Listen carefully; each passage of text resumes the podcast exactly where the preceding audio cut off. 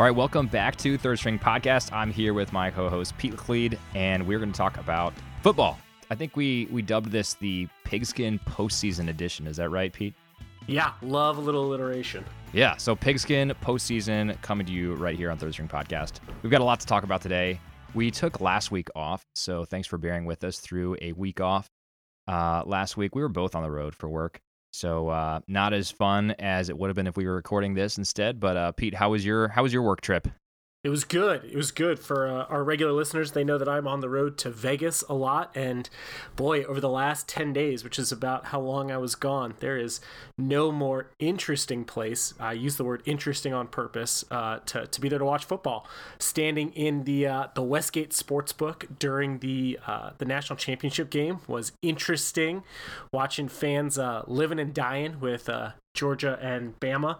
And then a, a, pretty exciting wild card weekend. All the underdogs covered the spread, which uh, Vegas probably did not appreciate so much. No, and not then, at all. Uh, another exciting weekend that just ended. So it was it was good out there and a little warmer temperatures for me. But how about you? You were uh, staying in Texas, right? I was, yeah. I went to uh, balmy San Antonio, and I was bummed because there wasn't there wasn't a whole lot of sports stuff going on there. Of course, there's no pro football team, and uh, there's the Spurs, which is great, but they were out of town the whole time I was there, so I wasn't able to catch a Spurs game.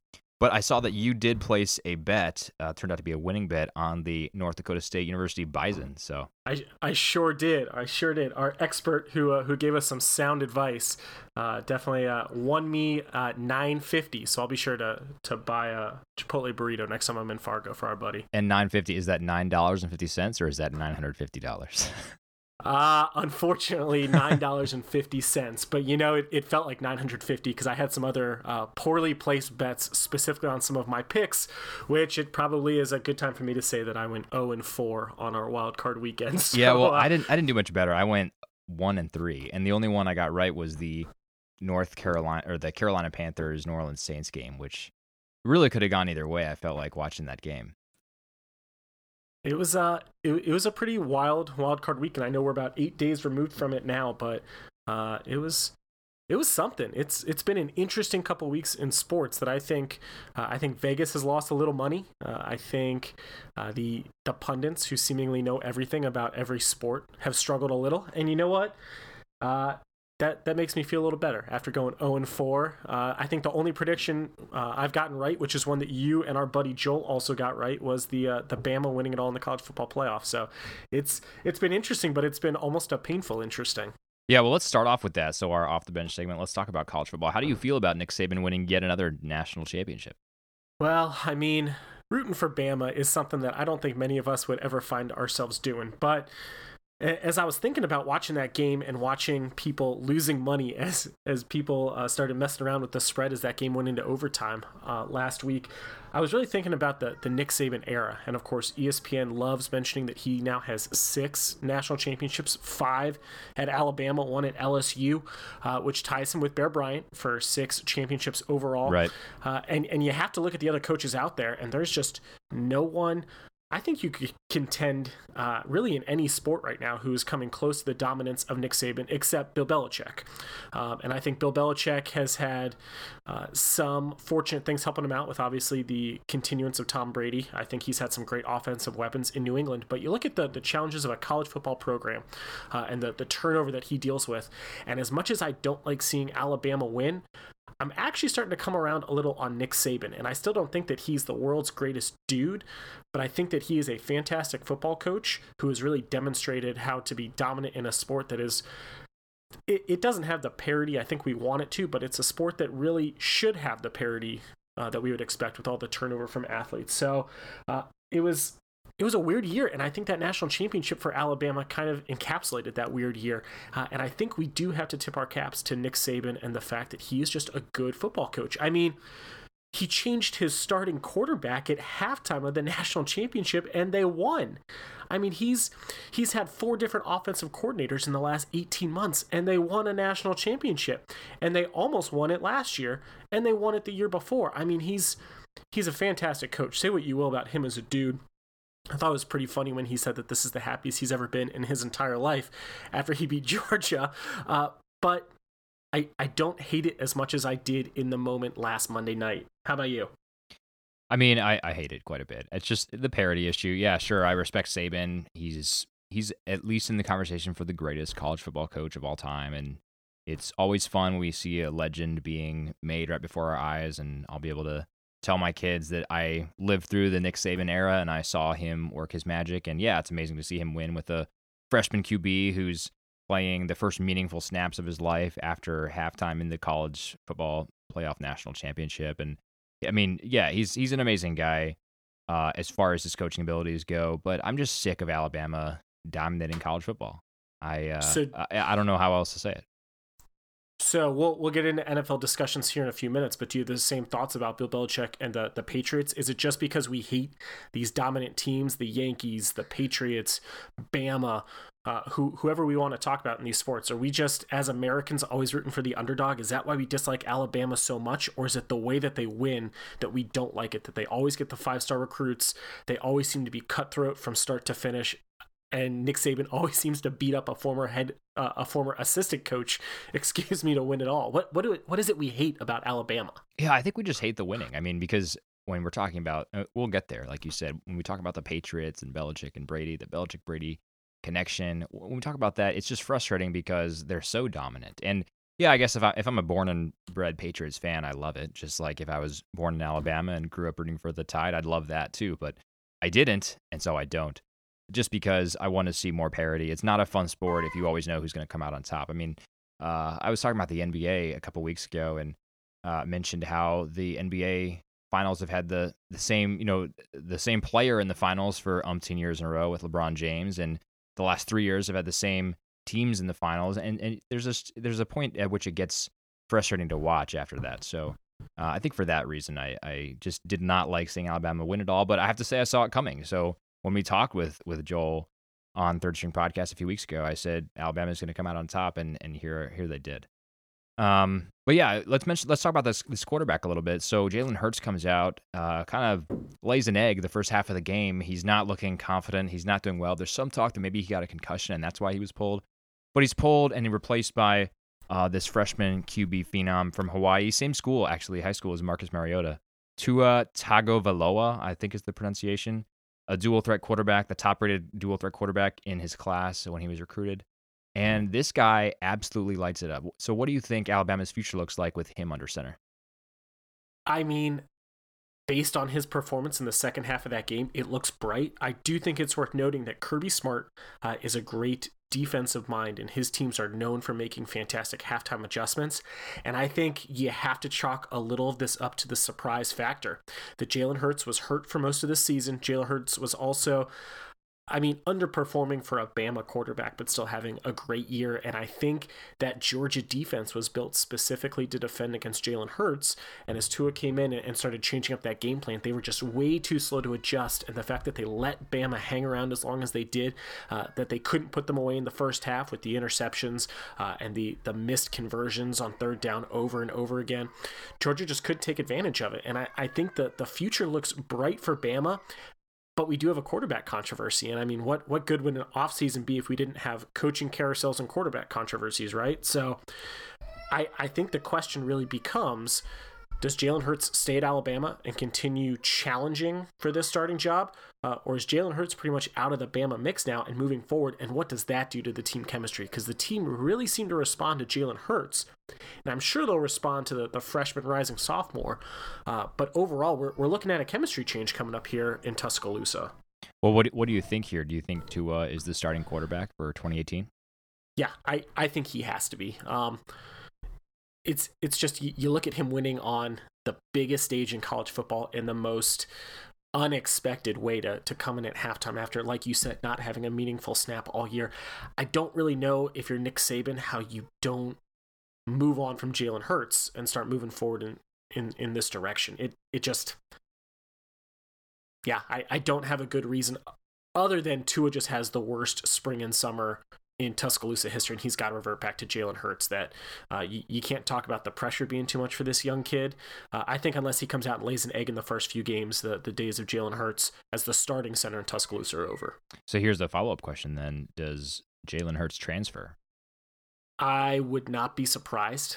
I honestly have no idea where he would go, though. Obviously, every school would love to have a quarterback like him, but at the same time, he's he's carrying a little bit of baggage at this point, right? Yeah. So I I think it would be in his best interest to transfer. I would really like to hear what the conversations are uh, going into spring ball and how they start posturing that that team. But what do you think? I, I just am not smart enough on the, the SEC quarterback situation now to even know where he would go. Yeah, I'm not I'm not sure, and I'm not smart enough on on I guess sort of the Alabama dynamics there. I mean, what's does does he buy into the Nick Saban team first mentality enough to step aside for this quarterback, even if it might mean derailing what he wants to be his eventual professional career? I I don't know, I, and I don't know enough about Jalen Hurts to make an educated guess about where he ends up.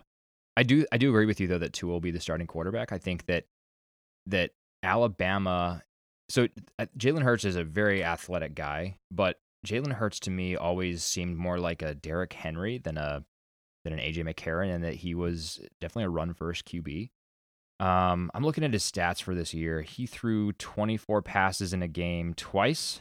That was on the 4th of November against Louisiana State, uh, LSU. I just read it, which is why I said Louisiana State. I was thinking, I was thinking it was Louisiana Tech, but so against LSU, he threw 24 passes, and against Clemson in the uh, semifinal, he threw 24 passes. Those were obviously complete games or close to it. Um, Tua, on the other hand, comes into this second half of this Georgia game and throws 24 passes uh, in a half. So he's a he's a pass first quarterback, although he also shows the mobility that that you'd want in a mobile quarterback with uh, 12 attempts for 27 yards. Um, and it, he's he's uh he's done that similarly when he when he's coming in the season before he came into the Tennessee game and threw 12 passes, completed nine of them. He rushed four times for 36 yards. So I don't know. I mean, I think I think this is going to change Alabama's offense quite a bit, and in some ways make them more lethal because they have a more accurate passer who can throw the deep ball. And we saw that in the dagger in overtime when he uh, completed that beautiful pass uh, over the Georgia secondary yeah, to the to the freshman wide receiver whose name is escaping me. But uh, I think Alabama looks sadly even more scary going forward to 2018. So I will say something about Jalen Hurts before we move off the topic that I think has to be said just as a college football fan. Uh, I cannot imagine standing on the sidelines in the fourth quarter and watching my team mount this incredible comeback yeah.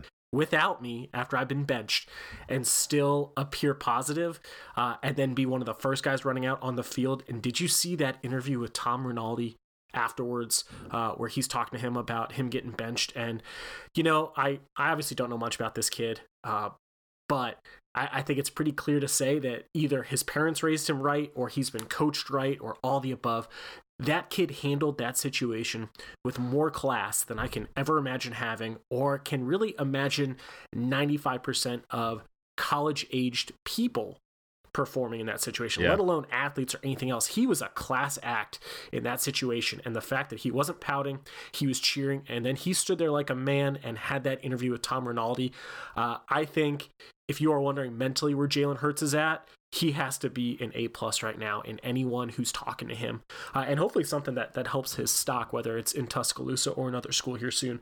I was just, man, my my heart went out to that kid, and I don't feel bad for Alabama athletes very often, but watching his team rise up without him after he'd been benched, not hurt, but benched, uh, and then be their, their lead cheerleader was awesome to see. And that's the kind of thing that we, we joke about talking with our kids about seeing the Nick Saban era. But those are the kind of things that you hope the younger kids out there are watching and, and taking note of that this kid, it didn't go right for him, but the, the sportsmanship shone through. And I think in a way he was, he was vindicated a little by that.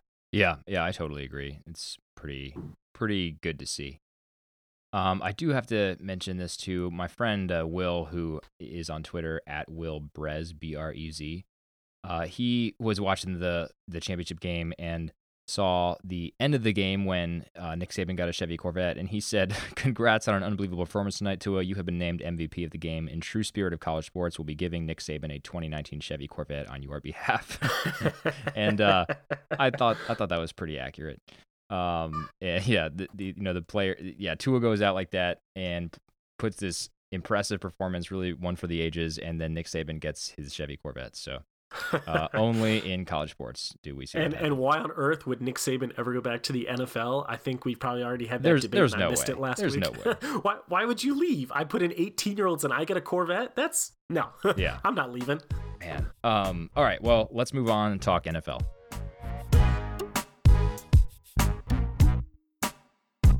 Let's briefly talk wild card. So you mentioned you went 0 and 4. I was right behind you, went 1 and 3. Although, don't feel too bad. Bill Simmons uh, of the Ringer also went 0 and 4 in his in his predictions. Uh, but we had uh, we had quite a lineup of games. Um, they, they were pretty underwhelming. So what what what did we miss? Uh, what struck you as something to pay attention to for uh, for the future? So not only am I going to eat a little crow for my own four prediction, but I was pretty negative on the Atlanta Falcons. Uh, I thought the Falcons in no way uh, had a chance against the young Rams. We mentioned really briefly that maybe the fact that the Rams had no experience in the postseason could hurt them a little, but I thought with Sean McVay and that outstanding offense, yeah. Uh, those dudes were going to be unstoppable. And the Atlanta Falcons not only won that wild card game, uh, but I, I think that they put up a pretty good fight against your Eagles on Saturday night as well. And I I have to admit, I thought the Matt Ryan era in Atlanta was over. I thought the Falcons were burning out quickly. I think that they are still going to be a legitimate contender hanging around. They clearly have some rebuilding to do, but that offense isn't in the tatters I thought it was after Kyle Shanahan left. Yeah, you know, I, I mean, even looking at the stats, I'm still not quite sure how this game was as lopsided as the score made it look. Uh, Matt Ryan passed for 218 yards, one touchdown, no interceptions. Jared Goff passed for more yards, 259, one touchdown, no interceptions. Todd Gurley rushed for over 100 yards, um, and his his rushing number was just under the combined numbers of Devonta Freeman and Tevin Coleman, who were the leading rushers for the Falcons. So it really looks like the Rams on paper out outplayed the Falcons, but the Falcons won by two possessions, and it's something that I certainly did not see coming. I thought Sean McVay uh, and Todd Gurley and Jared Goff would run away with this one. I thought we'd see a score more like the opposite, you know, 26 to 13 in the Rams' favor, but that is obviously not what happened. I think kind of unfortunate because the Rams were more fun to watch. Um, maybe fortunate for an Eagles fan like me because I think the the Falcons were a less formidable opponent um, uh, on the uh, divisional weekend, but there it is. We missed it. Yeah, not not the first, not the last time, right? No, certainly, certainly not. what uh, what stood out to you, my friend? Uh, so Titans Chiefs. I just have to say this: we we called the Chiefs to win because the Chiefs, I think, were by far the superior team. I mean, think about this: the Chiefs, of course, beat the Patriots opening weekend this season, and then the Titans beat them by a point uh, in the wild card weekend, and then the Titans just get smothered by the Patriots yesterday, thirty-five to fourteen, really thirty-five to seven, because that last touchdown doesn't really count. Um, but the Chiefs, the Chiefs go in with a, a 21 to three lead into halftime, and then come out and decide to stop playing offense. Of course, Travis Kelce's injured, which doesn't help. But the Chiefs just play this conservative brand of football. I don't even know if conservative actually is the right way to to phrase it. I mean, not giving Kareem Hunt uh, the ball is isn't conservative. That's just kind of dumb. Um, so I don't know. We, the Chiefs laid an Andy Reid. I mean, I, I said this could happen. I, I predicted the the Chiefs would win, but I said uh, the caveat to that is you never know because it's an Andy Reid team, and Andy Reid does not do the playoffs. So yeah, um, no, you uh you called that part pretty much uh, on on the nose. It it looked like the Chiefs. You remember that game in in early 2014 when it was the Chiefs versus the Colts on a wild card weekend. Yeah, the Chiefs had. Uh, a 20 something point lead at halftime and just failed to come out of the locker room again. I yep. don't know if there's something at Arrowhead. I mean, there's all the rumors about what has been buried in those grounds over the years. The Arrowhead flu. Boy, they yeah, it's a thing. It traveled outside of Vegas, but it only affects the home team. Very oddly, you know. Yeah, yeah. It's, Maybe it's something it's in the something. locker. They've got some black mold growing in their locker room or something. The home team locker room if if I were the Chiefs, I would think about mailing in the last four games of the season next year uh, to make sure that they play an away game in the playoffs. Oh yeah, absolutely. Um, okay, so Saints Panthers. What do you think of that? Did you see this concussion controversy with Cam Newton getting the quote visor in his eye and collapsing on the field? And I, then I saw a little. I s- spin me up on it real quick. I, I caught a little bit, but not enough to speak to it intelligently. Yeah, so he he takes a shot. I, I don't even remember who the defender was who who gave him the shot. Maybe it was yeah. I, I don't know. I think it was Manti Te'o actually. Um, so he takes a shot, gets up, and then he's jogging off the field, and then he falls down on all fours basically, and has to have a trainer come over. And the Saints or the, the Panthers' official explanation was that his visor had gotten dislodged and stuck in his eye.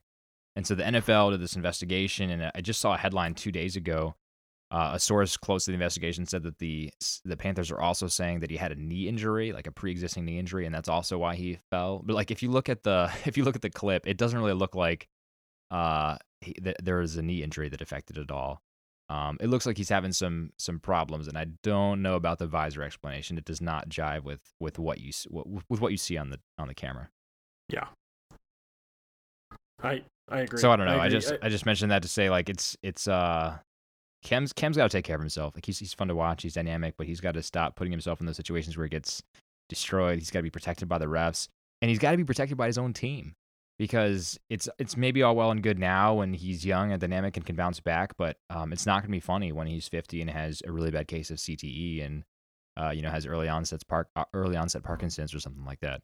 And it's sad that the league's not protecting him well enough. It's sad that the uh, Panthers, if it's what it looked like, and it really did look like he had a bad concussion, if the Panthers are letting him go back out in the field, like that's a huge disservice to him as a player and as a person. That's that's the part that upsets me is obviously we don't know the conversations in the locker room, but overall, and we've we've hammered it on on this show here over the last couple months, but how many times we've we seen guys go out there still very visibly injured or shaken up and continue to take snaps? I get it, it's the playoffs, but like you said, these these guys are not going to take themselves out. This is not only their passion, uh, but it's it's their livelihood and their way of life. And I mean, look at Look at Sam Bradford in Minnesota right now. I mean, he goes down with a devastating injury, supposed to be the future of this franchise, or Teddy Bridgewater in Minnesota.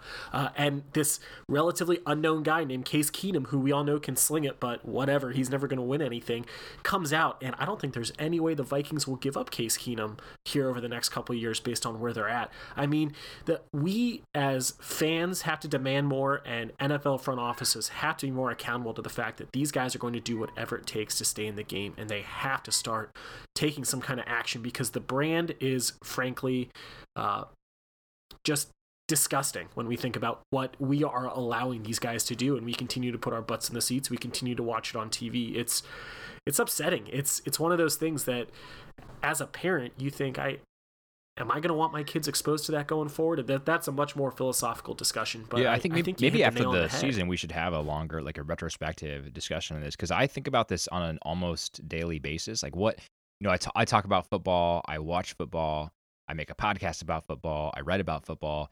At, at what point am I supporting a sport that's not actually doing good things? You know, I mean, I think I think sports do good things. They unite people. They they give people something to talk about. They're dinner table fodder.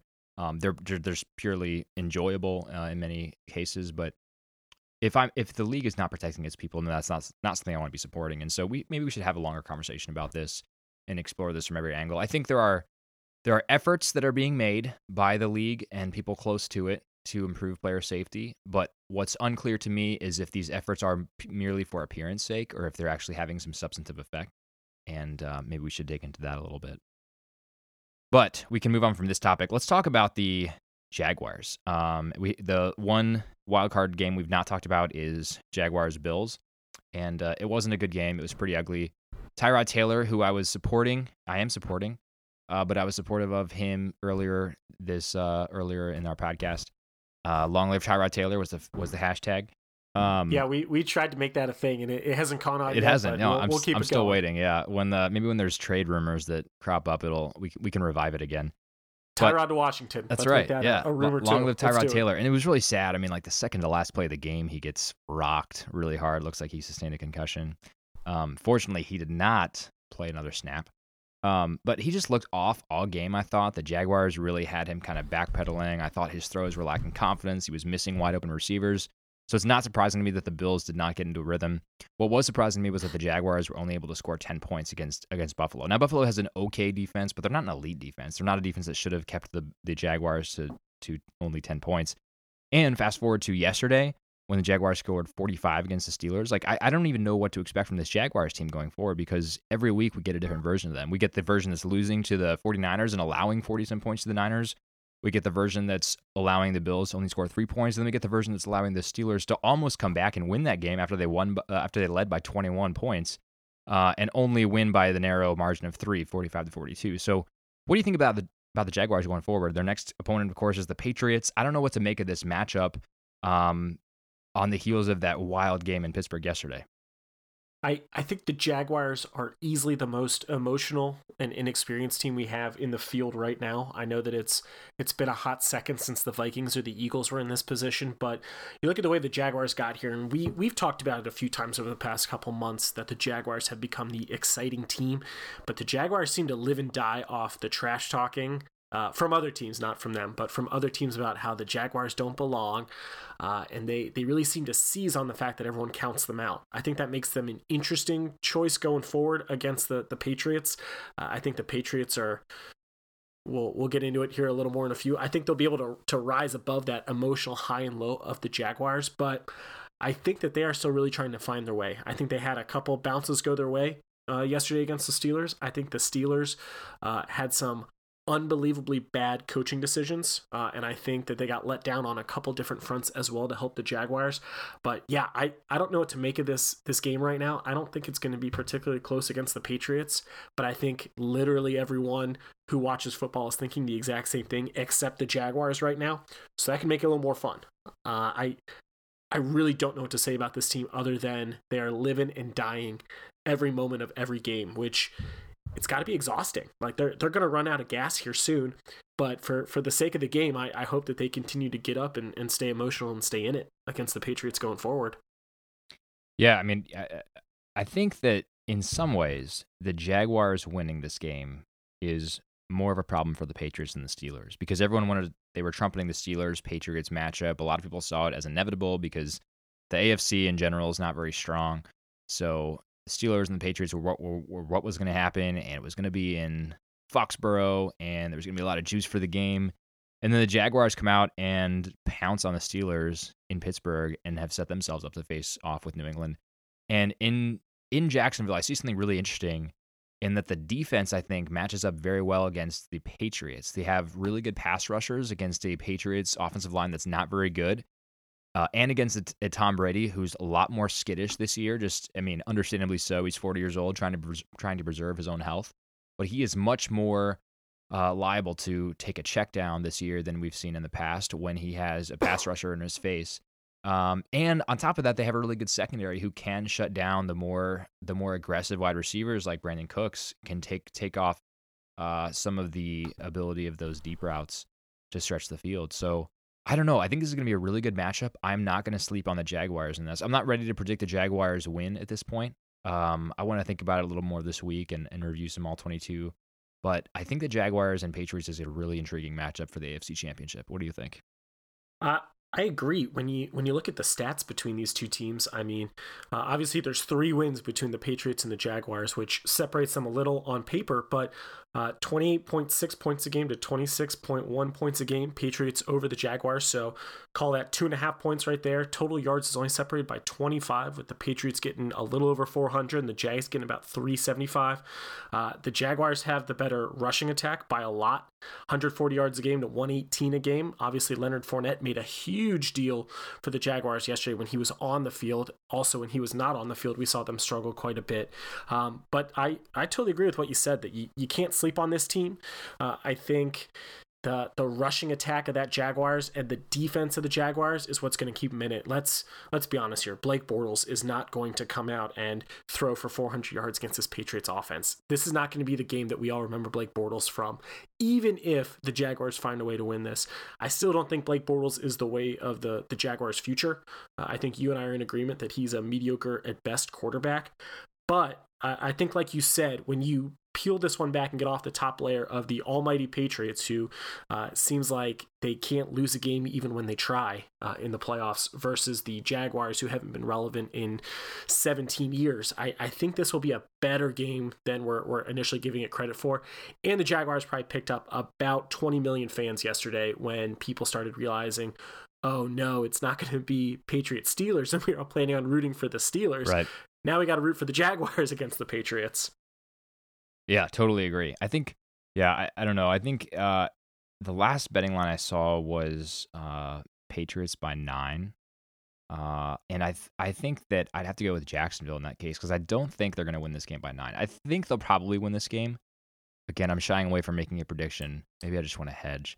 But uh, yeah, I don't I don't I think it's I think it'll be close. I think we'll see this decided by seven seven points or fewer. but that's just my initial take right now. I think a lot depends. You mentioned the rushing attack that Jacksonville has much better than New England's. A lot depends on Leonard Fournette's health. He hurt hurt his ankle in the Steelers game yesterday. Um, Yep. Came back into the game and was looking okay, but um, that's that's someone who's impressive to watch. He's a fierce runner, and a lot of times you think he's wrapped up, and then he'll break free for another three yards or be able to to pull some sort of spin move to get that crucial bit of extra yardage. I think if he's going against the Patriots, um, that will be interesting, uh, and his health will factor a lot into my thinking over the outcome of this game. So with the line being Pats by nine, you're taking the Jaguars right now Yeah, I think so. to, to cover. Yeah, how about Okay. you? Uh, I'm going to take the Patriots. I think, I think it'll be close in the first half. I think the Patriots will put this one away by probably 17 points. When So you you don't believe Jalen Ramsey when he guaranteed a Super Bowl victory? Uh, I like Jalen Ramsey as a player. I think he is a fantastic quarterback. Uh, but no, I'm uh, I'm going to disagree with him on this one. But you All know, right. he makes a lot more money than I do, so he's clearly a lot That's- smarter with yeah, his I know, finances right? than Uh, I am. All right, so the other stuff we saw this weekend, Philadelphia, Atlanta, we already mentioned that a little bit. I obviously had had a vested interest in that game as an Eagles fan. And then Vikings Saints, which I think we got to talk about. Let's just start off with that one. Did you watch the game yesterday? I, I did, and my neighbors probably heard me yelling in those last 11 seconds. I, I Uh, think the 11 seconds were amazing. Really, the whole last three minutes of that game, maybe the best three minutes of football I've ever seen. it it was it was a lot of fun, and I think unless you were a diehard Vikings or a diehard Saints fan, it was just fun. Oh, And absolutely, I bet yeah. even if you were a diehard fan on either side of that, it was still fun. It was heartbreaking if you're in New Orleans today. I'm sure. Uh, but I mean, yeah, that's just that's your that's your worst forth, nightmare, right? I mean, you you go ahead with that field goal at the end uh, as a Saints fan, and you think this is it. All we have to do, 25 seconds and one timeout in Yeah. Minnesota. There's no way they should have been able to do it. yeah, all we have to do is not let Case Keenum get them within field goal range. And Kai Forbath, their kicker, was not looking confident. So I mean, really, you think that's it? We won the game. Brees got us to right to where we needed to be. We kicked the field goal. We we're done. We're going to face Philly. Uh, and then and then the unthinkable happens. And I mean, it's not even like I mean, I think I saw some Vikings fans posting about this amazing heave by Case Keenum. It wasn't even that. I mean, No. if if uh, Stefon Diggs is tackled there, that's game. Uh, Yeah. If he's tackled in bounds, it's game. Um, there's just sort of just a a freak combination of factors that led to him not being tackled by Marcus Williams, uh, and being able to just run down the sideline for a touchdown, an easy touchdown. Marcus Williams played a, a great game He did, over there uh, as well. He had a pick, I, I feel so bad for this kid. I really do. And if you look at the way he's making that tackle, I think it's very clear he doesn't want to get a pass interference call, so Yep. he's not going to get there early. Yep.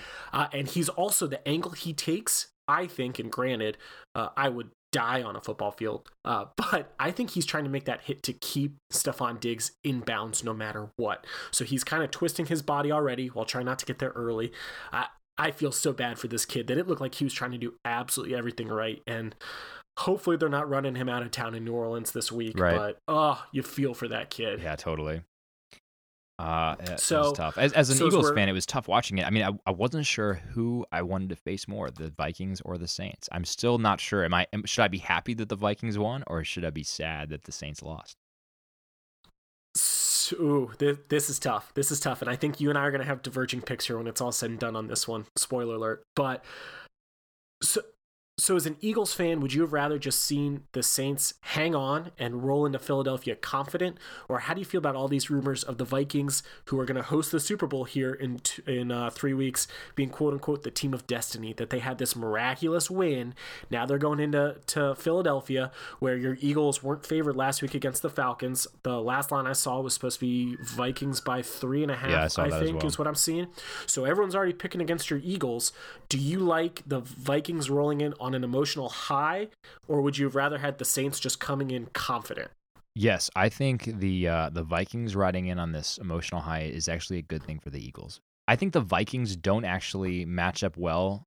Well, from an Eagles standpoint, they don't match up well. I think they're they're a bad matchup for the Eagles in that they have good corners, a great secondary, uh, and we have Nick Foles, and he's going to struggle, I think, against that secondary.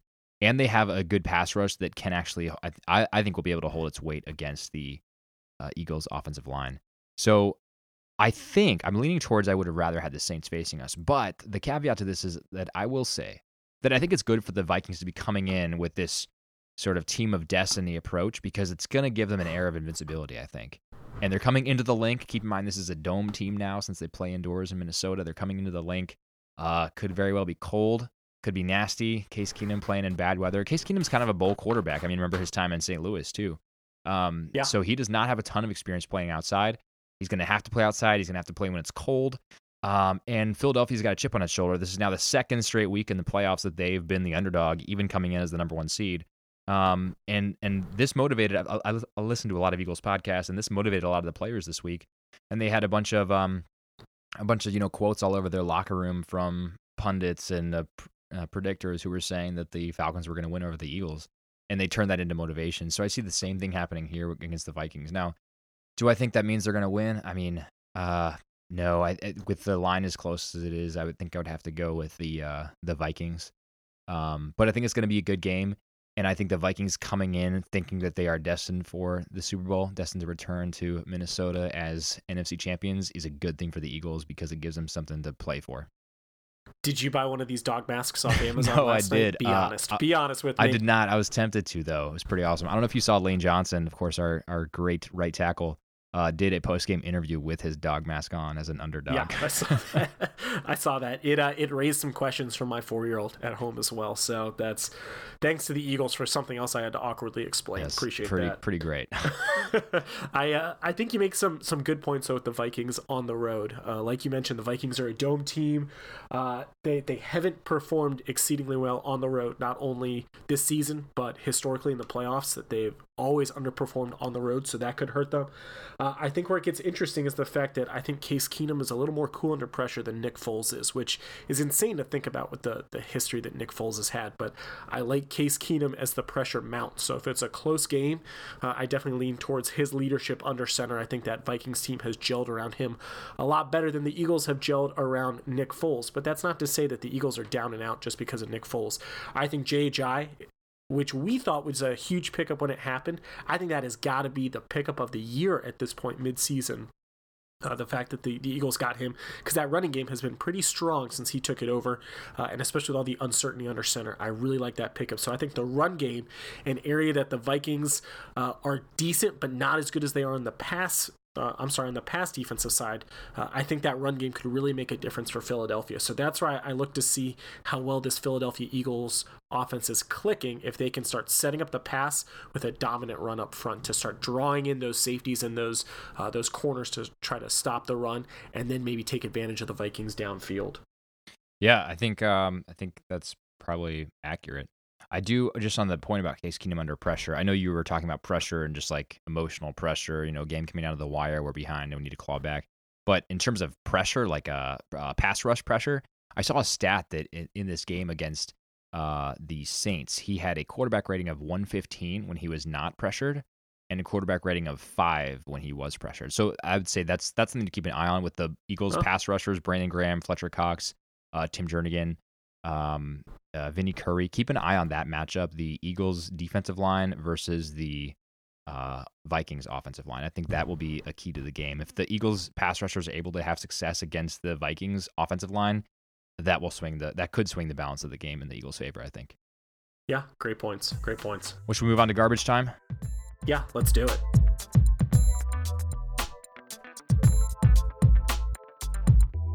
So I, I just want to spend like maybe two minutes on this, get your instant reactions. Uh, this Seth Wickersham article on ESPN, I'm sure you read it. The uh, you know, yep. there's intrigue in the Patriots' house in uh, Gillette Stadium, and uh, Kraft and Belichick and Brady are all at odds with each other, and this could be the beginning of the end for the Patriots. Maybe the final year that they'll all be together, et cetera, et cetera. What do you make of this? Is there truth to this story? Do you think? So I'm sure there's a little truth to it in the fact that the personalities in New England have become too big for that franchise, and at this point, it is more about managing personalities than it is managing a football team. Fortunately for the Patriots, there's enough talent in that locker room, and I think enough leadership, even with all the personality disputes, that they kind of work their way through it. Uh, but there, there isn't a doubt in my mind that Belichick and Brady, who are two fiery personalities to start with, uh, are probably at each other's throats a lot of every season, not just this season. I don't really buy into the fact that Tom Brady talked Tom Kraft into forcing Bill Belichick to trade Jimmy Garoppolo. Bill Belichick was a fan of Jimmy Garoppolo, but keep in mind, no one gets rid of talent before he thinks that they start sliding like Bill Belichick does. So Jimmy Garoppolo's had a, a, good couple games out in San Francisco, but I, I really and truly think that the Patriots probably made that move based on salary cap and trying to look towards the future and try to start building uh, than they did because they were trying to keep Tom Brady happy. Tom Brady wants to play for another five years. I don't think that's going to happen. Uh, I, I think that this was a, a nice excuse for ESPN to talk about some kind of discord in the Patriots locker room because if it's not Deflategate uh, or if it's not Tom Brady and Gisele yelling at reporters after the Super Bowl, we don't really have anything else to talk about because Bill Belichick doesn't tell journalists anything anymore. So I, I think that this was probably something that has been blown up way out of proportion. But at the same time, I'm sure there's a little truth to the fact that there is some discord in that locker room because the, the personalities are so big and the success has been so huge at this point over the past 15 years that that something has to boil over right? And, and, we see them dropping talent left and right every year and we always question why they're doing it and guess what? It always works out. So i in my heart i cannot believe that tom kraft would have chosen tom brady over bill belichick with that decision because kraft is the guy who's going to be around this team in 10 years Belichick and Brady won't be. So do you really think he was willing to, to mortgage that future uh, based on a quarterback who I, I think we can all agree has got to be one of the top two or three of all time? But at the same time, do we really think that he would have that kind of power? I, I, I just don't buy it. I, I just don't buy it. How about you? Yeah, I, I sort of uh, sided with, with you. I think, yeah, there's there's a there's a certain inevitability to this in that you have big egos around this organization because it's been so successful.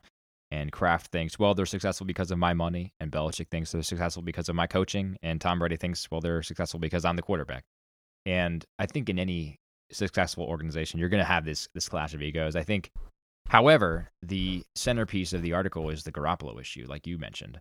And uh, the best take on this, I thought, was from Bill Simmons, who uh, has a lot of hot takes I disagree with. but uh, on this, he's, a, he's, of course, a Patriots fan, so he's kind of defending the organization that he loves, which, which I, I get and can respect. But he says, you know, on the Jimmy Garoppolo thing, um, here are the six options that that Belichick had. Uh, and keep in mind, by the way, that for some reason uh, unknown to me, I don't know why you do this. Garoppolo hired Don Yee, who's um Tom Brady's agent, to be his agent yep. as well. So there was there was an uh, uh there was no way that the Patriots could make a deal behind Brady's back because Don Yee, who's Garoppolo's agent, would go and tell Brady. Um, so I think Jimmy kind of shot himself in the foot trying to do that. But the options are basically trade Garoppolo, uh, lose Garoppolo next spring for for a compensatory third round pick. You're not going to do that. He's worth more than a third rounder. Um, slap a franchise tag on him, but then you're stuck next year paying about 45 million for two quarterbacks. Um, uh, and then jokingly said, brainwash Jimmy, uh, poison Brady, um, or hope Brady retires. Obviously, the the latter three are not going to happen. So basically, you're left with trade Garoppolo, lose him for a a compensatory pick, not going to do that, or slap a franchise tag. So the choice is pay 44 million, 45 million for your two QBs, or trade him. Um, I think that I think it was as simple as that. And Belichick thought, well, better late than never. We could have gotten a first rounder for him if we did this six months ago, but um, let's just get what we can now. We'll get that second rounder. So yeah, and, and what has Belichick made his career on? It's not going after high flashy free agents, and I get it. Jimmy Garoppolo was not a high flashy free agent; right. he was already there. But he makes his money on kind of finding those diamonds in the rough and plucking guys off the free agent wire for cheap and making them work in his system. So maybe there was a Jimmy Garoppolo not working in that system more than anything else, but either way, it was a cute story for ESPN to run. I think it was inflamed quite a bit. Quite a bit. All right, well, let's move on to the shootout, and we're going to do this a little differently today. I've got six questions for you here, uh, maybe more if we're having fun. Uh, but instead of doing our sort of take turns with a shootout question, I've got questions I'll just ask you, and these all involve the uh, the NFC and AFC championship games. Uh, so, of these, In each question, what do you think will be greater? All right. First question. You ready? Yep. All right. What will be greater? Patriots red zone efficiency or Case Keenum completion percentage? Case Keenum uh, And- and- completion percentage. And, but well, let me let me uh, just caveat this. So red zone efficiency, I'm meaning anytime there are points scored in the red zone versus a touchdown scored from the red zone. So if they go if they if they make it to the 19 yard line and make a field goal, we'll count that. oh, I'm gonna stick with Case Keenum. Okay. Wow. Uh, yeah. all right. Greater. Um, Hot takes. Bill Simmons isn't the only one with them. Hot takes. Yeah, yeah, indeed. All right, Philadelphia's rushing yards allowed, so they're uh, playing the Vikings, or Alshon Jeffery receiving yards. Now, uh, some background on this: Alshon Jeffery's been quiet uh, until uh, the second half of this past weekend when he all of a sudden showed up and, and stepped up big time. I think he had like 61 yards in the game. Um, but rushing yards allowed by Philadelphia against the Vikings, or Alshon Jeffery receiving yards. Which is greater? Damn, you go rushing yards allowed. I just don't see Alshon Jeffery putting up more than 75, 80 yards. Uh, and I think the Vikings will get close to, we'll call it 90, 95 uh, against the Eagles this weekend. Okay. Here's another one. What will be greater? And this is this is a little easy, straight up. Nick Foles passing yards or Blake Bortles passing yards. Nick Foles, without a doubt. Okay. Another straight up question.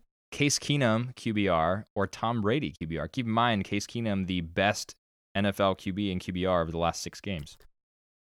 Except under pressure, as your Indeed. statistics just Yep. wonderfully and, and pointed did out. So I'll you, take Tom Brady. yeah, you, that's that's a good pick. Watch out for the Philadelphia pass rush.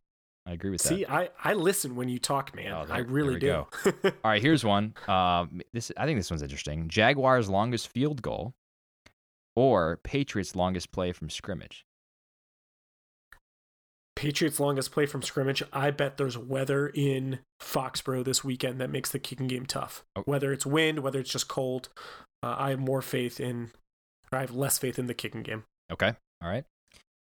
Uh, and this one may be the most interesting question of all: number of pass interference penalties against Jacksonville. So these would be, you know, Tom Brady pass attempts that uh, come down and uh, Jacksonville gets flagged for pass interference, or the number of fourth down conversion attempts by Philadelphia. Doug Pederson has been a very aggressive coach this year on fourth Yeah. down. Uh, I think he's likely to go go for it at least a couple times. So, what do you think? Pass PI against Jacksonville or fourth down conversion attempts by Philadelphia? I like fourth down conversion attempts by Philadelphia. All right, good, nice. Yeah, I I, I think though, I don't know. Maybe this is just the uh, the skeptic in me, the Patriot hater.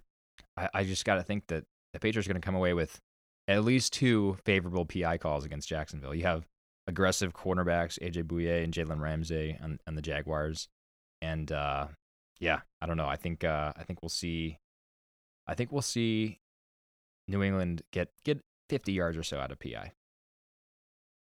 Wouldn't surprise me. I mean, it wouldn't be the NFL playoffs without some controversy That's true. Very true. surrounding New England, right? Well, that's the that's the uh, shootout, Pete. Those are my questions. So uh, I will keep track of these, and we'll talk about them next episode. See how you did. Good. Can't wait to go 0 6 this week, too. I, I might have heard from a couple of our Twitter followers about my 0 4 Uh-oh, record. So I. I hear you, America, and uh, the hot takes ain't changing. Sorry about it. Sorry about it. All right. You have anything else for uh, third string this week? Uh, two quick things I want to drop before we jump off Yeah. for this week for our, our viewers. I'm sorry, our listeners. We are not. We haven't broken Sorry into video that. yet. That's that's coming. Yeah, we're gonna. It's for it's for everyone's benefit. yeah, when worry. It's for ESPN picks us up for TV, we'll do that. But uh, first, coming across the wire six minutes ago, so it's uh, it's the middle of Monday afternoon here.